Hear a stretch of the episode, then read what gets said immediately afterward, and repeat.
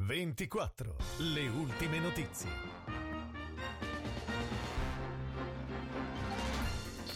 Buona giornata dalla redazione di VCO 24. In studio Nadia Carminati, queste le principali notizie in ospedale con una presunta emorragia cerebrale. Il padre di uno dei due giovani venuti alle mani nella serata di giovedì in centro a Domodossola, pare per questioni sentimentali, intervenuti sul posto carabinieri, polizia e il 118.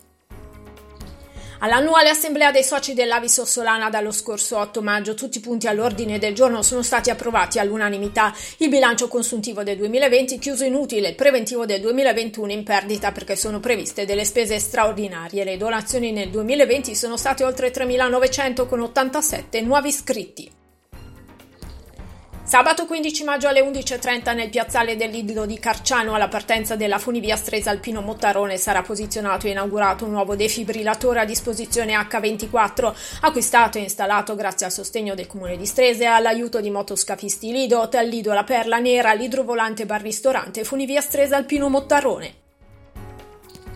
All'Usebar, nella località Alpe Lusentino, ieri mattina è stato suggellato un prestigioso accordo. La Pafoni Fulgor Basket e il gruppo Alter con In Energy Gas Power e Domo Bianca 365 hanno presentato la partnership che li legherà, creando una sinergia fruttosa per tutte le parti e per il territorio. Proprio il VCO è il tratto comune che per primo lega queste realtà così importanti all'avanguardia. Da sabato scorso è attivo l'ufficio turistico di Orta, sito in via panoramica tutti i giorni dalle 10.30 alle 13 e dalle 14 alle 18. Apertura resa possibile grazie alla rinnovata collaborazione fra il comune e Ascom.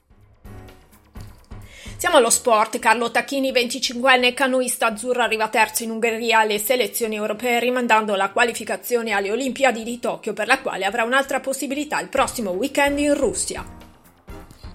Terzo posto per Elisa Longo Borghini, Trek Segafredo in Spagna in una gara della Women's Elite Classics ieri 13 maggio. Per oggi prevista la seconda prova della due giorni spagnola con partenza e arrivo a Pamplona. Ed è tutto, appuntamento alla prossima edizione.